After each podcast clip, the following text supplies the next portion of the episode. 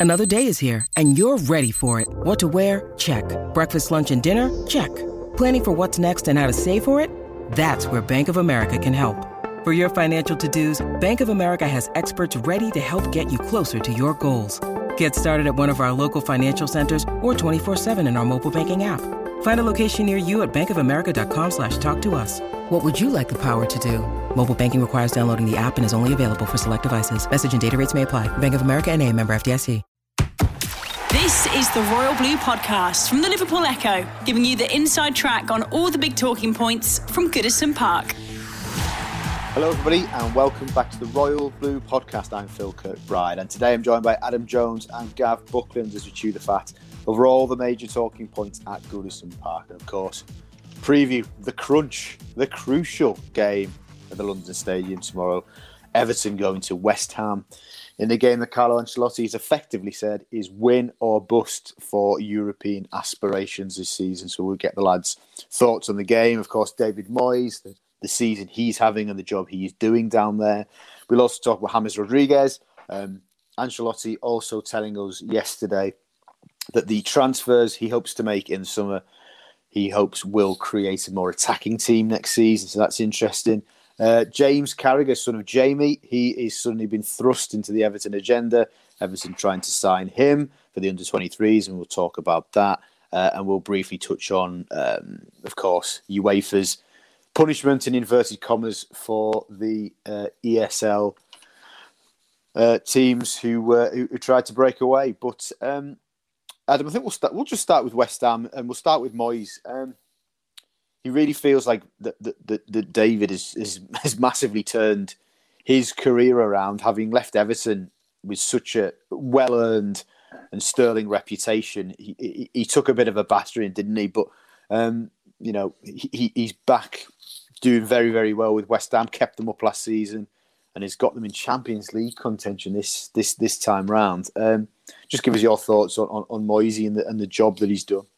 I'm I'm really happy for him to be honest. You know, it was it was a it was a bit funny when he left Everton and he was absolutely dreadful for a little bit. You know, the United stint was quite funny. Uh, the Sociedad stint was quite funny as well. But then, like when it when it you know transpired, you, I was I did start thinking to myself, he still is a good manager. Like he just needs to find the club that fits him. For ages, I thought Newcastle would be the, the right club that was going to fit him. I thought he would have done a real a really good job for Newcastle. But I suppose you know, being an ex Sunderland manager, that might have uh, that might have kiboshed those sort of those sort of plans. But you know, he's found West Ham, and at the at the second time of trying, uh, they've actually kept him on this time. And you know, I, I think I'm I'm really happy for him because he, he has just he, he he's done something. I w- I wouldn't say it's like what he did at Everton. To be honest, I think you know he's he's obviously working with a, a much bigger budget. I think he's starting from a better uh, base uh, with West Ham than he was at Everton. But you know, to to get that team, which was you know right at the bottom end of the table last season, and to get them up into Champions League football, you know, in in what is in what has been an inconsistent season, West Ham have actually been one of the more, especially since the turn of the year, they've been one of the more consistent sides in the league. You know, they've been taking on some of the bigger sides in the league, getting the points that they need against uh, the teams in the bottom half of the table as well, which is something that Everton haven't really been able to do.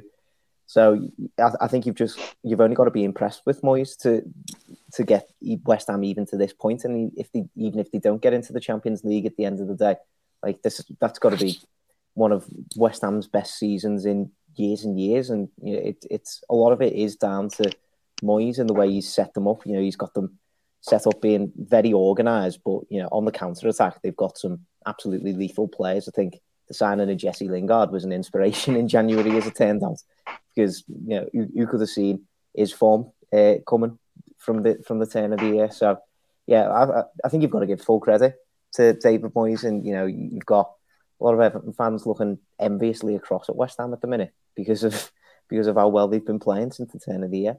Mm. Um, you know, and, and, as you said, in, in some respects, it, it, it isn't a typical kind of Everton comparison because you started from a better base. But in terms of, you know, you look back at the at the best Moyes teams when he was here with us, and and, and those teams that kind of defied the odds and, and, and was always getting to Europe. Possession wasn't something that we we sort of dominated. And I was just looking before we started recording. West Ham's average possession in the Premier League this season is forty one point eight percent, which I think speaks yeah. volumes for, for for the way they play. As as comparison, ours is forty seven point eight, so ours isn't great, but West Ham's is is, is significantly lower. City yeah. have the best, of course, sixty four point four. West Brom have the worst, thirty-seven point eight. Um, it does feel, Gav, as though it, it, it, you know, as much as it's a little bit of a different Moyes, it's almost also very much uh, you know the Moyes we knew as well. Um, yeah, to a degree. I think when he played at Goodison, when he won one 0 that was a like a Moyes, you know, stay in the game away from home and sort of you know pushing the last 10, 15 minutes. But I've watched a lot of West Ham certainly away from home since Christmas, and they've been he played as good the stuff in it as anybody in that t- in that time. I mean, at Burnley on Monday, certainly the first half, they were superb. You know, some of the uh, the possession and, and breaking, you know, as, as you say, play on the break. There was one move I think where Benrahma just tried to put in Antonio and he just missed, and it was like a sort of. It sort of the ball went up and down the pitch. It was they had, they had possession for about like sort of you know like 30, 40 seconds, a couple of nice flicks and stuff. Which even in Moyes' best teams, I don't think um, that had because I think what they've got with West Ham, they've got pace, and Moyes' teams never really had pace. They were, they were, you know, and I'm a massive fan of Moyes, as you well know, um, Phil, and I think you know his post, I think his post Goodison career has been sort of damaged by sort of bad decisions. I think he was stitched up United. I mean, replacing Ferguson was always going to be a big, uh, big challenge, and I think also got David Gill going that. You know that the same summer didn't help as Woodward came in, didn't he? Um, he was stitched up. It wasn't given enough. You know, they promised him the world, didn't he? Gareth Bale, Ronaldo, you know, Alcantara, um, Toni Kroos, I think was, was, was mentioned. Yeah, yeah, yeah. Promised all that, and ended up getting Fellaini. You know, uh, with all due respect to Maradona, who's who's had off. You know, not exactly. Uh, you know, for the for the team that needs to rebuilding completely because Ferguson been in those things last few years, he, he was he sort of he, he did pick this, pick up the short straw more. He's at, at Man United. And let's face it, they've hardly won four or five Premier Leagues since, have they? Um, then, it, I mean, let's face it, um, La Liga, especially when Moyes went five, six years ago, you know, right near the top ends of like sort of the best in Europe. Um, and many good British coaches, and dare I say pundits, have mm. been found out uh, in La Liga, you know, over the years from my experience. Uh, and then Sunderland, well, I mean, let's face it, you'd have a combination of Ancelotti and Guardiola Sunderland in the mid 2010s, and uh, they'd struggle to probably keep them up. Yeah, so, so, I mean, Sunderland did feel, Gav, and, and I use this term lightly, Sun, that taking the Sunderland job did feel like a bit of a desperate last grab that he maybe felt yeah, he yeah. wasn't, wasn't going to get an opportunity again, and that's possibly, yeah, possibly yeah. why he took it. yeah, and also as well, I mean, as well, after the slow start, he did as well at West Ham in his 17, 18. I think his last game was against us, wasn't it, when the scored, was it? Mm. Uh, I mean, what happened to, to them in the interim years? They probably would have been better off keeping them. But yeah, I think it's great to, you know, Hughes and Mario Moyes did a great job at Evan, whatever people say about away records and stuff, looking at his overall, you know, I think not just results, but generally, like, you saw, like, bring and play, great, you know, very good managers make players to bring in better players, and Moyes turns lower division players into England internationals.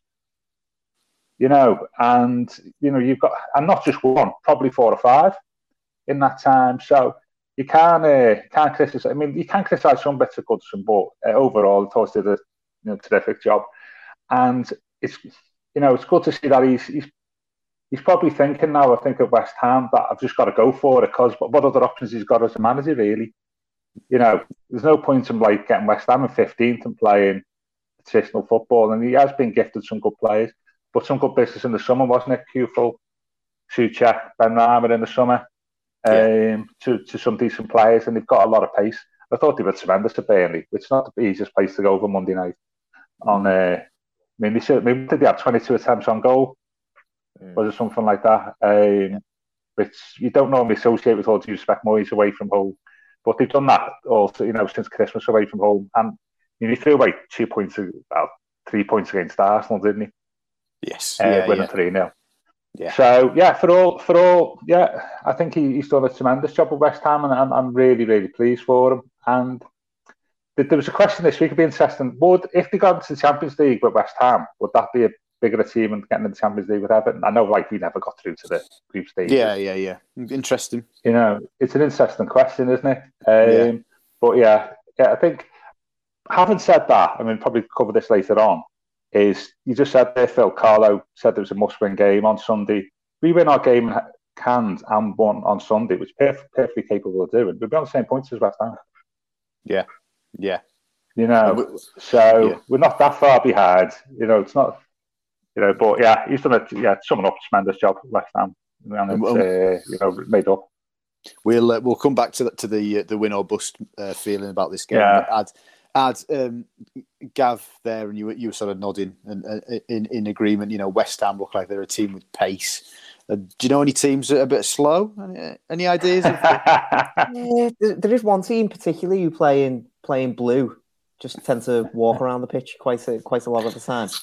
Yeah. I mean, look. I mean, look. You you you've written about it quite a lot recently, and and, and you know, and we were both talking about it last last weekend uh, at the game.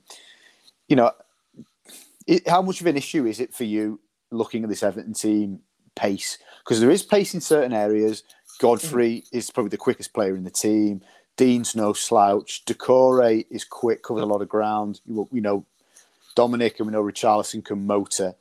But for me, it's it's pretty much everybody else isn't isn't quick enough, and the, and the gap between those five or six players and the rest, for me, is is a bit of a concern.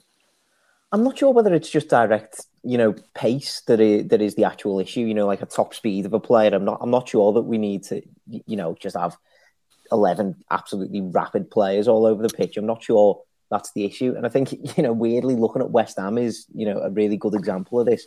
Thomas Soucek plays in midfield for them. He's not he's not quick, but he is everywhere on the pitch. You know, he can make a tackle at one end and then he's running just busts a gut to get himself up at the other end of the pitch. And we'd have to compare that to, let's say, Andre Gomes in our team. He's probably the the closest amalgamation that we've got to a, a Thomas Soucek in our squad at the minute with Doucouré uh, not being in the team, for example. And could you imagine Andre Gomes doing that? Yeah, and I, and I think that's that's the issue that I've got. Like, I think there's there's a lot of players in our team who are just very. I don't want to say lackadaisical, but they, one paced.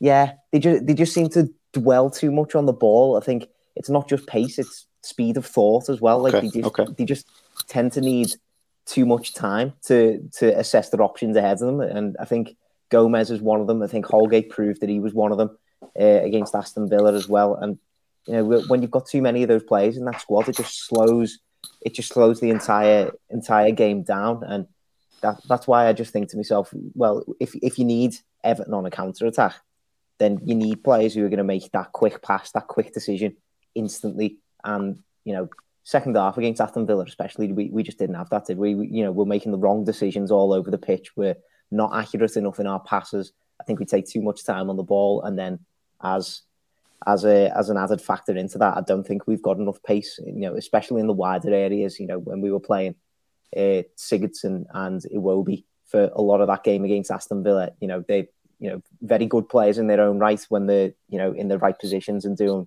doing what they're meant to be doing. But you know, as as wingers, you know, you know, it, they're very easy to defend against, aren't they? Because they're, they're slow, so they're gonna mm. they're gonna cut inside. That's yeah. just that, that's just their natural instinct. They're not gonna try and beat you and get down to the byline and get across into Dominic Calvert Lewin.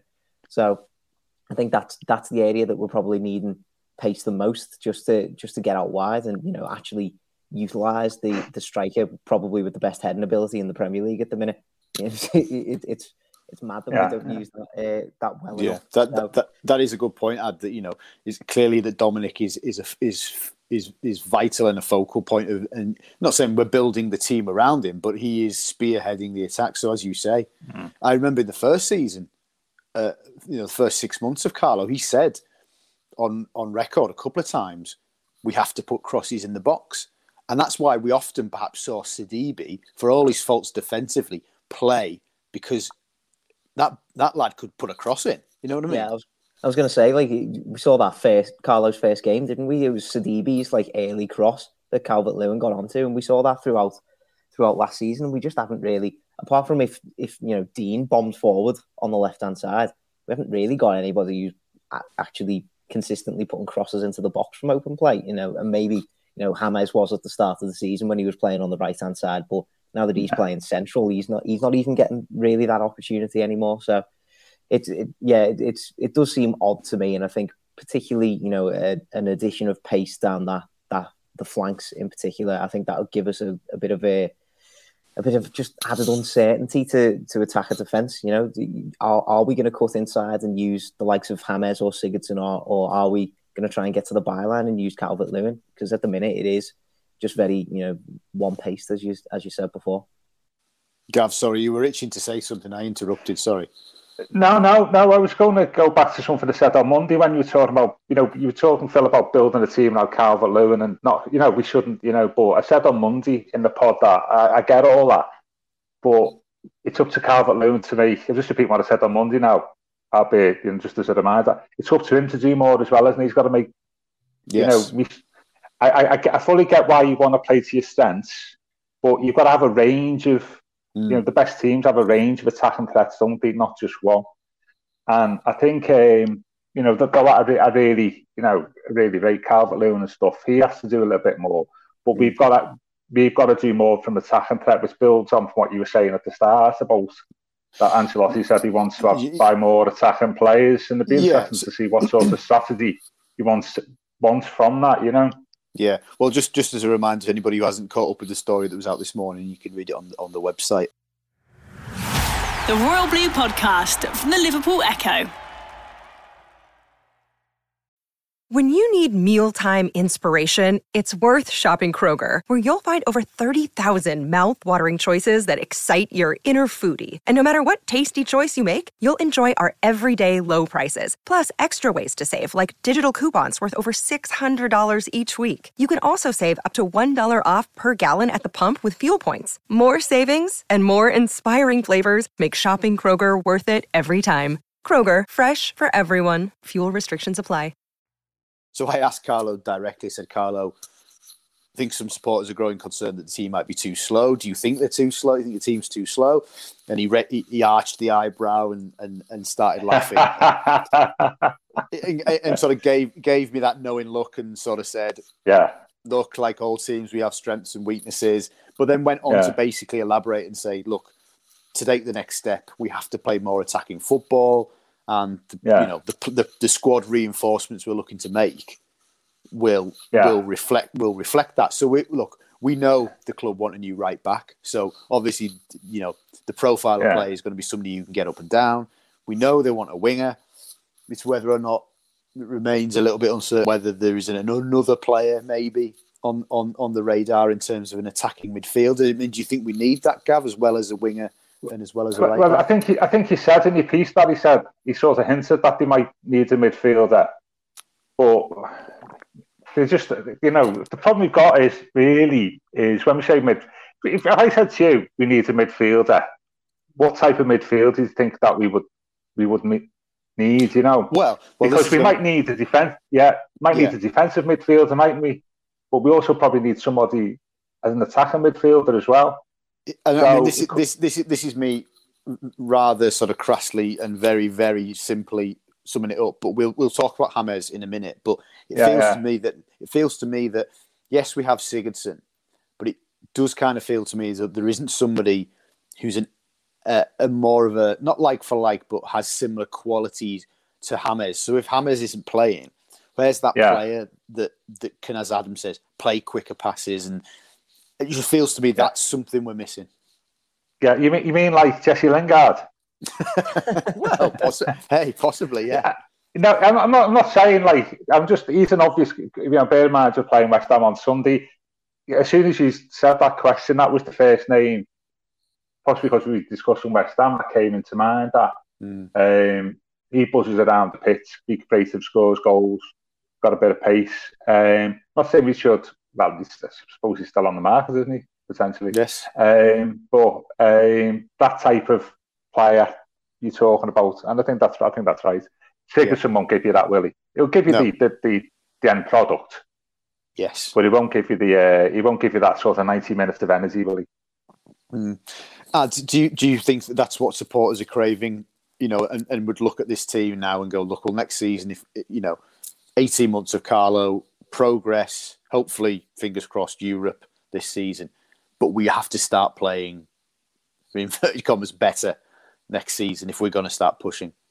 Yeah, I think there's there's still very much an understanding this season that Carlo Ancelotti's only really had one transfer window, hasn't he? Because you know he doesn't think Everton have made quite clear over the last few years that they don't quite like to work in January, and I would I would agree with that. I just don't think the January market's worth it uh, a lot of the time. So I, would only consider that Carlo Ancelotti's only really had you know one one transfer window to try and uh, bolster this squad, and you know how, how many times this season have all four of those signings actually been able to play together. You know we've had out for a long time. Allan had his own long term injury. James, as, as we're going to talk about in a minute, has, has had his injury issues. You know, the only one who's been consistently fit is Ben Godfrey, and he joined on deadline day, didn't he? So he did, he wasn't here until October. Was it start of October? Yeah, yeah. So yeah. So it, it, it's not come with with issues, and I think you know Carlo Ancelotti has done well to work with the with the players that he's still got. To be honest, I think it, it's still it still very much needs to be a, a, a, little bit of a clear out, especially in midfield. I think Everton still need to clear out a tiny little bit, and you know this needs to be a number of quality signings in the summer. But you know if that if that transpires and you know Everton do get the targets that they want, etc. Like I think at that point, then fans will start going, okay, right now you now you do have the the kind of players that you want. Now the the system that you want to build should be starting to come to the surface, and Everton should be starting to play uh, better football because I think for for large parts of the season, you know, we have played you know a, a, more defensive sort of style, but I think that's probably that's probably been thrust upon us more than anything else because of the you know the selection issues that we had at the time for for each of those games. So. And you know the the type of teams that we were playing against as well. There was no point in December us going and trying to full force attack Chelsea and Arsenal. Was there? You know that was just that was just the hand that we were dealt, and I think we dealt with it quite well in the end. But I think from na- next season onwards, you know, when we do have those better quality players, hopefully as part of the squad, we've pumped a little bit more money uh, onto the pitch. Then you know maybe maybe we should be playing uh, a, lot, a lot more attacking football, and you know, fingers crossed that can uh, that can come about because it's been it's been a rough season at times. I have to mm. say. Yeah, yeah. It do, it does feel like Gavin, and again, massively simplifying the whole thing. It almost feels like first six months, he came in, had a look, worked out, right, let's get a small, yeah. solid base. Second season, he spoke, priority was energy in midfield, but brought yeah. that with Allan and Doucouré. And then you do feel that next summer is about right. We're going to strengthen up the, up the top. And do, do you feel that we have to yeah. we, we have to play better, basically? Yeah, absolutely. I think I think goes back. It's interesting thing about the absence of supporters this year, isn't it? Whether whether yes, does that mean you can get away with playing a bit more defensively at home? You know what I mean? Because there's no supporters there. Um, I'd also say, you know, that obviously last year when we talk about number of transfer windows, it wasn't exactly a, a, a you know, a sort of, you know, typical last, last year's transfer, a typical transfer window, was it? Really? I'm trying to think of the best way to describe it. There, and that's probably well, the best. I'll, yeah, typical. I'll, I'll, I'll, give, I'll give you, I'll give you Marcel Brands' yeah. description. Weird. Weird, yeah, yeah, yeah, even better. Um, so it was a weird uh, transfer window last summer. So he's probably be a bit of a weird one this year. He's got the Euros and you know mm. and all that. So in many respects, it is. This is his first one, isn't it? And I think two. It's there's two things I think that's significant here, Phil. One is like where we buy in terms of positions on the pitch, and the second, the age range of people that we buy. Because I don't think we can go out and buy a 28 year old right back and a 29 year old right winger and a you know, with 27, 28 year old uh, midfielder. Um, I think, I think we we need to, you know, we need to bet, better balance age wise and sort of get better value for money. Uh, I can see why we did the business we did last year. Um, Carlo bringing in players that he could trust. But uh, and Godfrey is a good example of what the sort of type of signings we want in the future. Yeah. Uh, and well, well, Godfrey. Not, not that not that Carlo has any any any doubts with Marcel. Far from quite the opposite. It would seem. Yeah, yeah. But but as you mentioned, there, Godfrey would be a great example for Marcel. If there's ever a, if there is a discussion or if there is a bit of a difference of opinion, yeah, Marcel just slaps a picture of Godfrey on the table and goes, "Well, look, trust me, because this is yeah. what you know younger players can deliver for you." Yeah, well, what I would say is sometimes defense. If you're playing in defense, it, it's it's actually quite easy. I think when you get forward, they, they, they cost more, don't they? And they, yeah. you know, for players at a younger age. Um, and it's just been interesting to see what the, the actual strategy itself is in terms of the age range of people that we're going for uh, this transfer window. And I'd say this is his first one. I, I think yeah. he probably probably view that as well. I think Marcel would as well. Um, and even then, I think there's going to be difficulties uh, this year. And, and the, the things like uh, is FFP um, operating or you know Premier League uh, rules on on spend. Um, uh, you know what are the rules? Somebody please tell us. Was that also dictate? Um, yes. You know what we do. Yeah. Uh, and uh, in the in the I know we're going to talk about the Super League later. In, in the uh, you know in all of that, on all of those discussions, these important bits that affect us have sort of been pushed aside. Where somebody asked me about FFP at the moment, I'd say, well, I haven't got a clue about what. I know they sort of have this two-year embargo on it, but mm. it wasn't really like that. Um, I just mm. think um, it'd be interesting to see what, what, what whether the club actually. yeah, can, can you tell us how much we can spend in the summer? You know. yeah. No. Good Which, point. To be fair, it's not, not an unrealistic question. To be, to be honest with you. No, and it, it's, it's, a good it's a good point, and, and um, yeah, I think it was a guy called Mike on the Q and A we did a couple of weeks ago. Asked me that very question, yeah. and I said, and I said, as you said, the honest answer is I don't know, um, but gonna gonna gonna go away and try and find out in the coming weeks anyway. So we will try and get yeah. some sort of answers to that. Um, yeah. Adam Hames, um, despite Carlo's confidence immediately after the Villa game, um, James has not trained this week and Collins Carlo will not be involved on Sunday and won't start training again until next week. It's a real blow, obviously. What did you make? I don't know if you appreciate you weren't working yesterday; it was your day off. But I don't. Did you were you aware of Carlo's reaction to some some being sort of pushed in the questions by uh, by Colombian journalists in the press conference? You got a little bit spiky. Yeah, yeah, I have. I have heard about this. I've not seen it, but I've yeah, I've, I've heard about it. Do you think uh, you know? It's un, it was an understandable question. I think Carlo was caught in a bit of a rock between a rock and a hard place in that the Colombian journalist was asking, well, for some details, what is the injury? Carlo just sort of generalised, and then Carlo saying, look, it's a private matter, and you know, it's not for me to say what the issue is. But you know, it, it, it does feel like we're becoming. James is the most talented player in the team. He's, you know, he's so important. We're desperate to see him fit and playing every week. But there is a frustration that he gets three or four games and then and then and then can't and then drops out for a couple of weeks, isn't isn't there? And, and nobody's I don't think nobody's pointing the finger or it's just there is a frustration now, isn't there? Oh yeah, hundred percent. And I think you know it, it's probably an issue that a lot of people foresaw. I would say uh, in the summer because you know obviously James hasn't really had the the right amount of game time over the last couple of seasons. So this is probably the most football he's played in a long while already. You know, even even with his injury problems that he's had this season.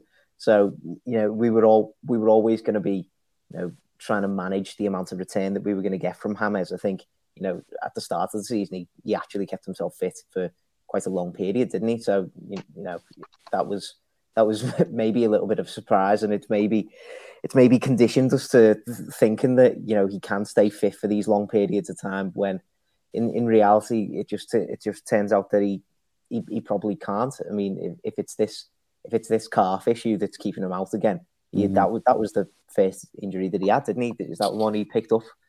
Picked up all those all those months ago, back in October or something like that, and it's just been just been eating away at him since. And you know, it. I think the most frustrating thing about it right now is that you know we had that long period of time. Was it in like February and March where Ancelotti? You know, I think it was the right decision still. But like Ancelotti and Rodriguez kind of agreed, you know, mm. you just sit out the sides, don't play when you're 95% fit, for example. Make sure you get back and you're you're 100% fit. And he's come, he's come back apparently 100% fit, and you know he's played was it one or two games and he's got injured again, which is it, it is it is really unfortunate. You have to say, and it it is frustrating because the like it goes back to what we were saying before. We haven't really got somebody who can step into James Rodriguez's shoes, have we? I mean, obviously it's a, yeah. very difficult thing to do because he's a he's an extremely talented footballer. But even in the style and the manner that he plays, I think you were right in saying before that he is different from Gylfi Sigurdsson. That you know Sigurdsson is a lot more end product, as Gav was saying, rather than you know being invo- like involved intrinsically in the build up and stuff like that.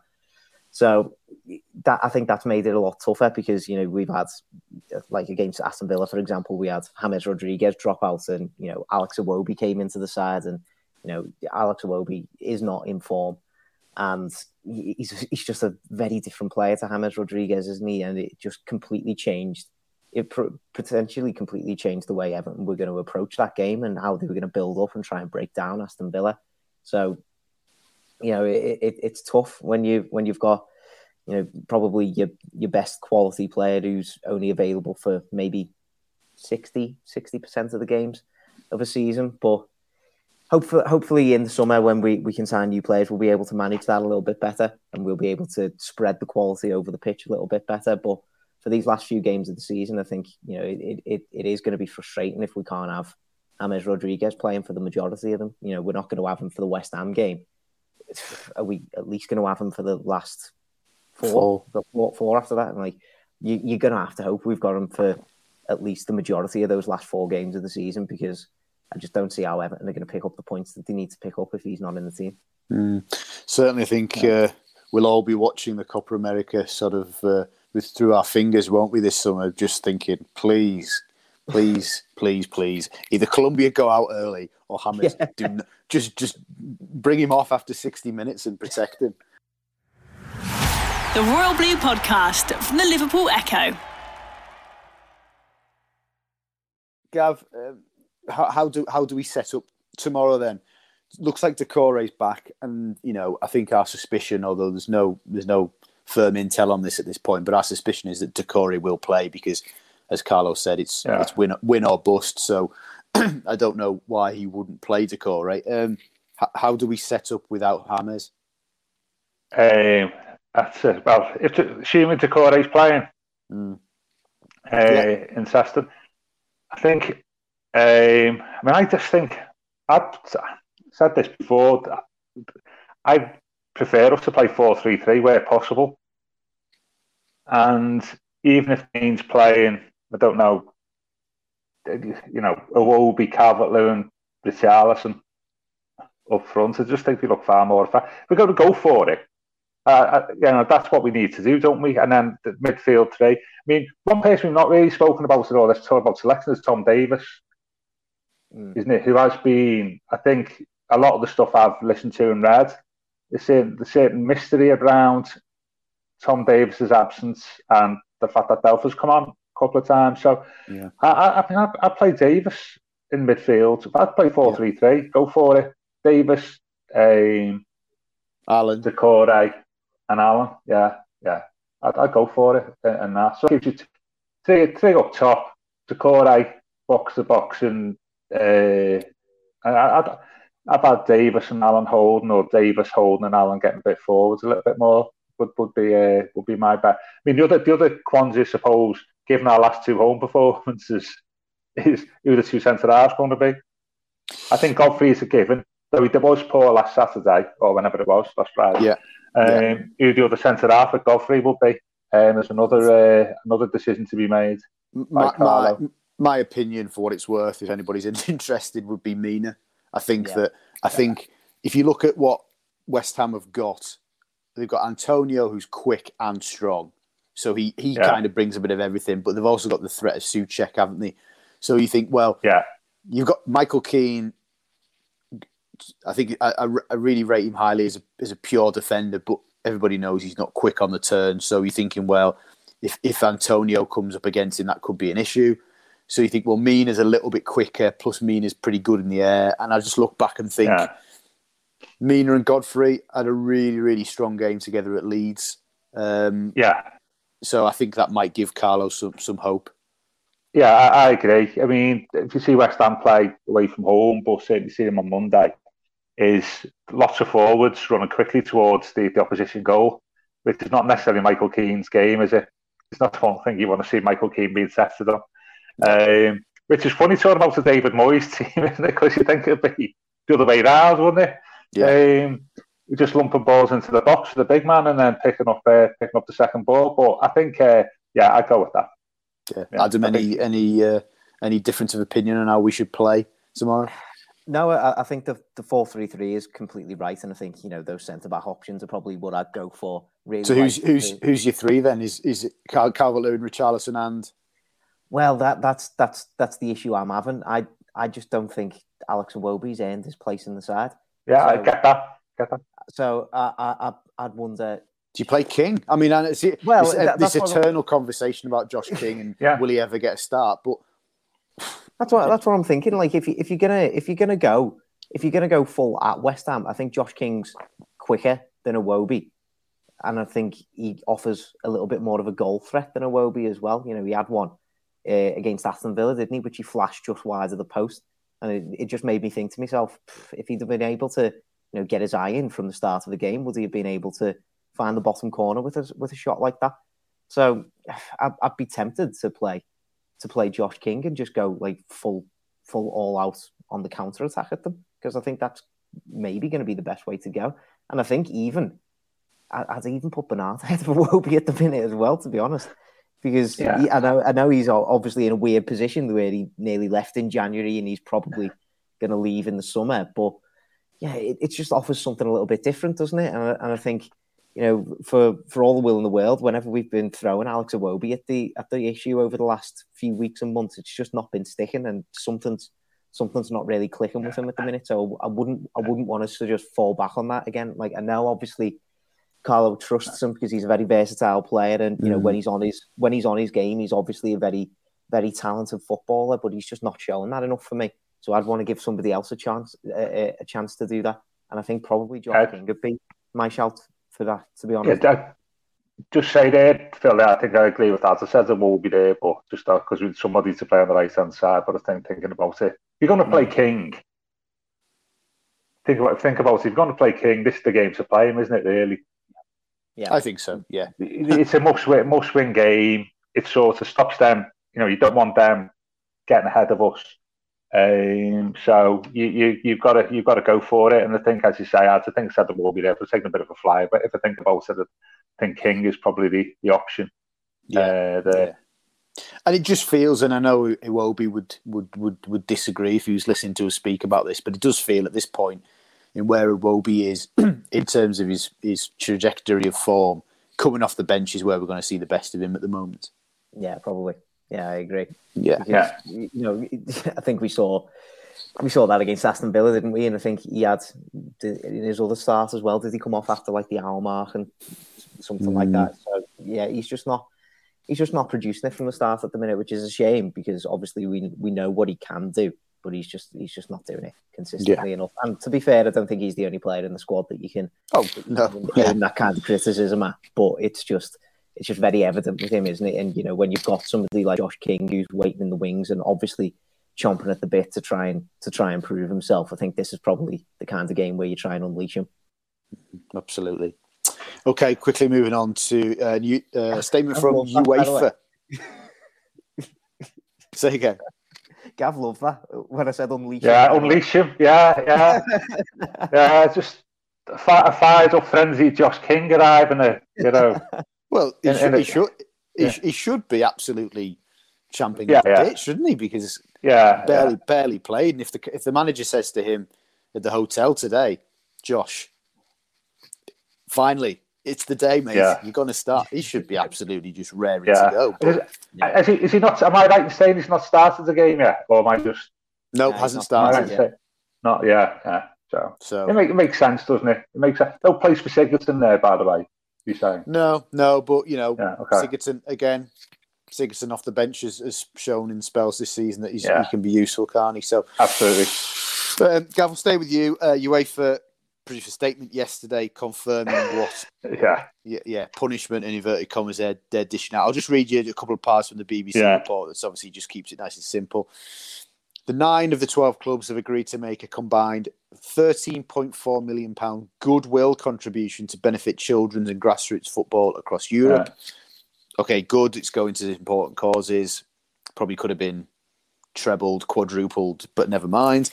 Uh, they will also have 5% of UEFA competition revenues withheld for one season starting 23 24, and this money will yeah. be redistributed. Um, UEFA not issuing bans, not going above what would seem to me, Gavin, I don't know if, you, if you'd agree, pretty flimsy financial uh, sanctions. Uh, flimsy uh, is, I know 15 million is a lot of money for a lot of people, but yeah, yeah. Given the, some of the threats that were made a couple of weeks ago, uh, found a bit of a letdown. Um, I think the, the the problem with this is is UEFA need the clubs probably more than clubs need UEFA mm. in some respects, uh, and that's always a dangerous situation to be in. Um, you know, you say ban. I, I spoke about this the other week. If you say, "Oh, ban ban all the clubs for three years," well, you've got TV contracts to negotiate. You've got sponsorship deals in place. Now, if you banned six biggest clubs in Europe for, for two or three years in the Champions League, first thing you have is your sponsors and stuff saying, "Oh, hang on a minute, this is not the deal we signed up to." Mm. You know, um, as much as I, I, appreciate the the you know that there has to be a, um, a punishment. I, so I think I always thought that was never going to be a viable option, uh, as indeed fines, because what's 15 million, you know, for I mean, 5% for a couple, uh, what you get from Europe, if you do most, if you win the Champions League, what's get 120 million, something like that. I can't remember what the, the yeah. figures are, but it's nothing, is it? For a season, you, you, you, take that.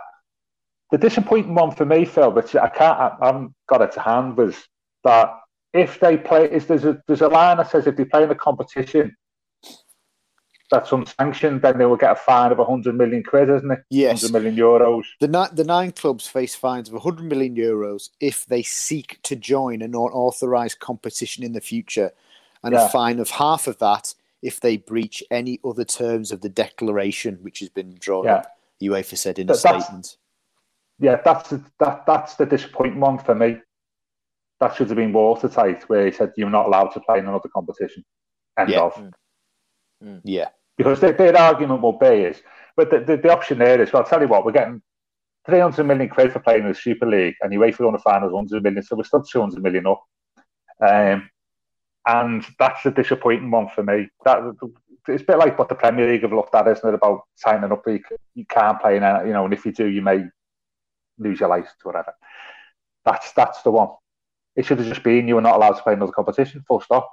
Yeah or resign, or resign um, from, or resign from. Or, yeah, yeah, yeah, just resign, mm. and you know, it, you know, and I just think that that that's a real that that should have been made far tighter. Uh, what it, what it shows you really for all the the bluster of the week from UEFA, it shows you where the power base is in, in European mm. football, unfortunately. Yeah, um, and I, I mean, and also as well, I know it's still ongoing, and maybe this, you know, that the you know the 24-25 Champions League legacy qualification yeah. stuff. You know, I don't know if that will be looked at, but there, there was there is there is other ways of looking at it. But it was that line. What was the point? Hundred million quid. I mean, with all due respect, Abu Dhabi Group or whatever, hundred million quid. What is it worth? Five hundred eighty-six billion quid. Hundred million is not going to be a lot of money, is it? Um, so that it was that line that that yeah. disappointed me. Yeah. I think we're yet to sort of hear officially from what, what the Premier League intend to do. Do you think they'll come down firmer than UEFA? Do you hope they'll come down firmer than UEFA? Well, I don't think it would be that much harder to come down firmer than UEFA. I, I, I, don't. I don't particularly think that they will. I think. I think it's just. It's just a real shame, isn't it? And it's it's really it's really disappointing that we can see such such limp punishments as this, to be honest, because it's it's just not it's just not affecting anything. Like you know, this this morning as we're recording on Saturday, you know, Barcelona, Real Madrid, and Juventus have all released a joint statement, which mm. it, which is just baffling and includes the phrase "Given that the material issues that led to the twelve founding clubs to announce the Super League weeks ago have not gone away." So their minds their minds haven't changed. So uh, what what is what is a hundred million euro fine really really going to do to stop them in the future? I, I, don't think it's any sort of deterrent at all because I think that's what that's what we needed to have really put in place here. It wasn't, you know, obviously it was about punishing them for what they tried to do, yes, but it was about establishing a deterrent for the future as well because yes. you know, we we we very much know that this has been a conversation for years and years. This hasn't this hasn't just sprung up out of nowhere about a Super League.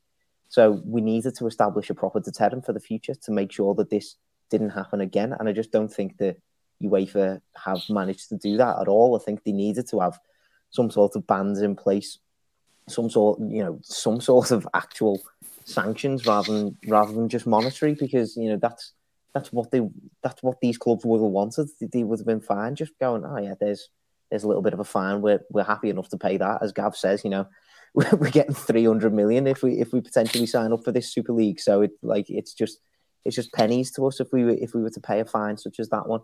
So I, I just don't think that there's a suitable deterrent at all uh, for these for these clubs from UEFA. And you know, with UEFA setting that sort of precedent, I just can't see the Premier League really really well, going against the grain in, in that sort well, of that, that is that is a concern, isn't it? That UEFA have really set the stall out for football generally, and I suppose it's how it's how bold the Premier League and and how independent, I suppose, is you know to for, to to use a, a, phrase they feel in this because if the Premier League go, if you attempt, you know, if they if they decide to say, look, if any team attempts to break away again, it's not just a fine, it's expulsion. That's that's different, isn't it? But mm. as you say, I think the fee would be at this stage that the Premier League would, would follow some form of suit, but hopefully not. Well, that's it. You, would hope that the other, you'd hope that the other fourteen clubs would be able to stand up and band together and be able to, you know, produce a, a bit of a stand on this. But and, and that is that is the only hope, really. That you know, hope with with you know fourteen clubs all involved in making this decision, then you'd hope that you know the fo- the football and side of things will be able to come out and they'll be able to see a little bit further into the future than UEFA do. Do who are just you know who are just completely looking after themselves and their own pockets, aren't they? I mean, and I'm, I've got no doubt in my mind there'll be, you know, people in the Premier League who'll, who'll feel the same, and that's why, in my head, I, I just think that they're probably going to toe the party line, as it were, and you know, only go only go with fines. But you know, I would, I would hope that you know, with actual fo- actual football clubs being involved in the decision on on a Premier League level, then I would hope that they would uh, be able to see a little bit further into the future and they'd be able to uh, spot this kind of issue. Gav? Yeah, and I was just going to say, because there's obviously talk this owner's charter, isn't there, in the Premier League of signing up to the integrity of the competition and strong sanctions if you do this again. And I think I think the Premier League is, in some respects, is it's easier, isn't it? To you know, you've only got one, it's only one country, isn't it? Twenty clubs. Um, it's easy to, to put something in place, and you can have government backing and so on. Uh, I think that I, ultimately, I know you know, there is like talk of expulsion, isn't there, and stuff, uh, or you know, really big punishment. So I think Premier League is easier than than UEFA. Um, but we'll see. I mean, the other thing with UEFA one, you don't know what conversations going on behind closed doors, do you? Mm. You know, we'll we'll we'll, we'll minimise your punishment and keep it in the competition. You know, keep keep you in the European competition the next three years.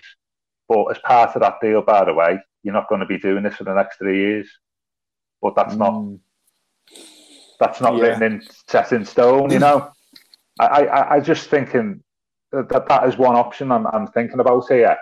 Is there's a sort of unwritten agreement to keep keep we're going we, we want to ban you and really hate you, but actually we want you as well because you drive our revenues.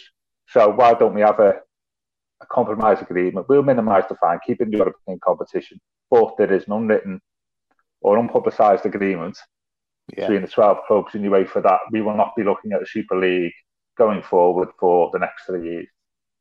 Yeah. So, until the 24-25 season starts when they're looking at the Champions League. I. I, could, I could envisage, I, I could env- envisage a scenario like that. You know, smoke and mirrors, all this type of stuff. Yeah, you know? yeah, yeah. Interesting. No, could could well be Gav. Yeah, no, interested in. Uh, we wait and see to see what uh, the Premier League decide, and we will discuss that um, on the pod when, uh, as and when. The Royal Blue Podcast from the Liverpool Echo. Two things before we finish, conscious of time. Um, before we come on to predictions, Adam, James Carragher, son of Jamie, uh, Everton want to sign him in talks with Wigan uh, with the intention of him going into the under 23s. You know, n- not not often a, an under 23 signing gathers as much attention, but this one really uh, really caught fire yesterday. Oh yeah, it's a, it's a it's an eye catching one, isn't it? Definitely, you know, Jamie Carragher, who's obviously had you know his his long sort of history with Everton and Liverpool, hasn't he? You know, being a boiled boiled blue and all that. So, you know, I'm sure he'd be I'm sure he'd be delighted to see his, son linked with Everton. And I think it would be, to be fair, I think it would be interesting to see how it affects you know the under 23s centre back situation because you know obviously you think Kounousanidis is probably going to be leaving this summer, isn't he? Mm. Uh, and he's been, you know, a mainstay of the side this season. We'll have Jarrad Branthwaite coming back from loan, Lewis Gibson coming back from loan, but you, you've got to wonder where his future is going to lie as well. So it's going to be very interesting to see, you know, how how he how he kind of shakes things up, and you know, how long he'd even stay in the under twenty threes. Is he 18, 18 now, James Carragher? So you know, you, you're thinking to yourself, if he can put it put together a decent run, is he going to be is going to be on the cusp of the first team very soon. You know, that's that that's obviously the kind of the kind of hope that you're going to have, isn't it? Because you know, how how mad would it see to be to see you know Carragher Carragher at centre back for Everton? just be just be bizarre, wouldn't it? But you know, hopefully, hopefully, if Everton are able to get that over the line, that's that's got to be you know the the kind of pathway that he's going to be looking at for the future, isn't it? So, mm-hmm. fingers crossed, we can uh, we can get it over the line and we can you know really really see what happens here. Yeah, and uh, Gav J- Jamie may may well get to live out his own boyhood dream, but through yeah. his son. Yeah, it's interesting, isn't it? You mean Carragher share the same birthday? Uh, obviously, a few years between us. Um, He's older than you, isn't he, Yeah, yeah, yeah, yeah, yeah. yeah. Uh, actually, a couple of decades, maybe. Yeah, yeah. I was I was thinking out loud here about the um, it was the last where where a father's played for one of the Merseyside clubs and the son's played for the other known the first team. The one that came to mind was Johnny Morrissey. Because Johnny Morrissey senior starter led to they play for Everton, but Johnny Morrissey junior played for Everton in the mid uh, in the mid eighties for had a couple of games uh, before obviously had a, like a really good career at Tranmere, didn't he, Johnny Morrissey yeah. junior? Um, so that'd be that'd be yeah. the last one I can think of. There may be yeah. there may be more sense, but I can I can only think of that to be fair. Yeah, and non Merseyside, of course, we've got Danny Mills' lads in the under twenty threes at Everton. Stan. Say, yeah, yeah, yeah.